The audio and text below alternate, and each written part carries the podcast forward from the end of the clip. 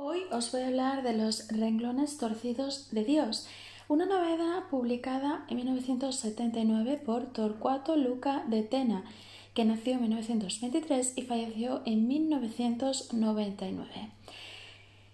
En esta novela se relata la historia de Alice Gould, una mujer internada en un psiquiátrico, pero se plantean dudas de si está, como ella dice, resolviendo un caso, ya que es detective, o si realmente está enferma mental y se está creyendo que es detective.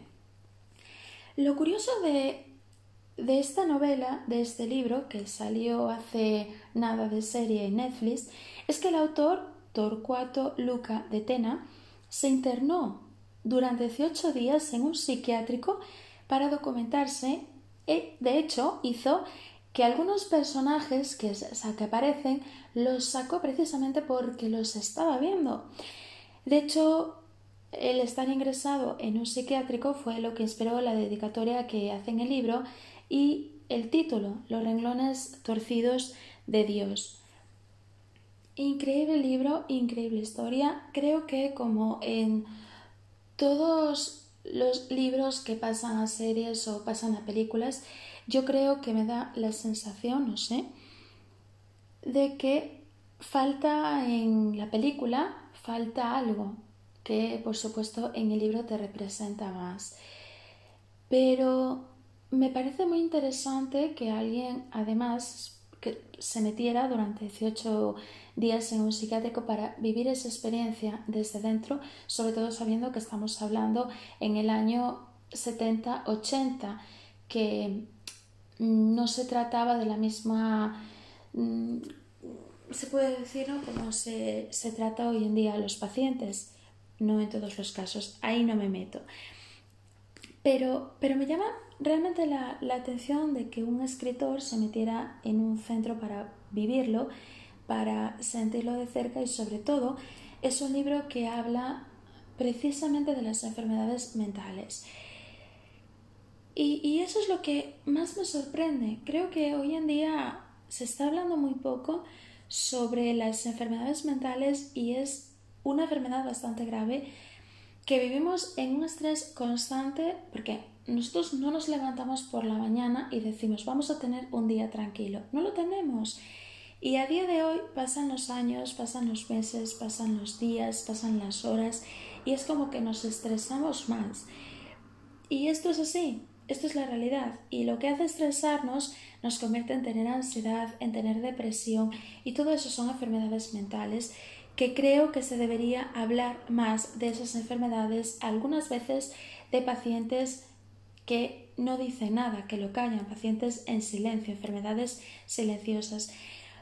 Y la importancia de acudir si se puede, porque es verdad que los psicólogos hay que pagarlos, pero hay que acudir a los profesionales sabiendo que te sientes así por algún motivo o simplemente sin que haya ninguna razón, te sientes triste, te sientes y no es malo.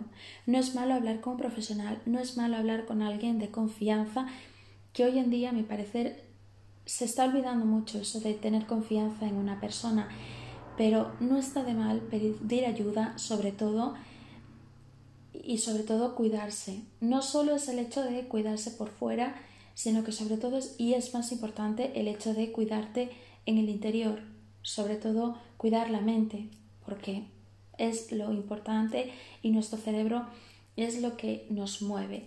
Así que los renglones torcidos de Dios de Torcuato Luca de Tena me ha hecho pensar muchísimo sobre ese tema y me ha hecho pasármelo bien. De verdad, me ha hecho vivir en esas escenas y me ha hecho sobre todo vivir el personaje. Y claro está, ¿no? El hecho de que te dejan ahí, ¿no? A medida que vas pasando la página, es como realmente Alice Gould eh, está enferma mentalmente, se lo está inventando, qué pasa con su marido, quién la lleva a ingresar en esos centros psiquiátricos, qué pasa, ¿no?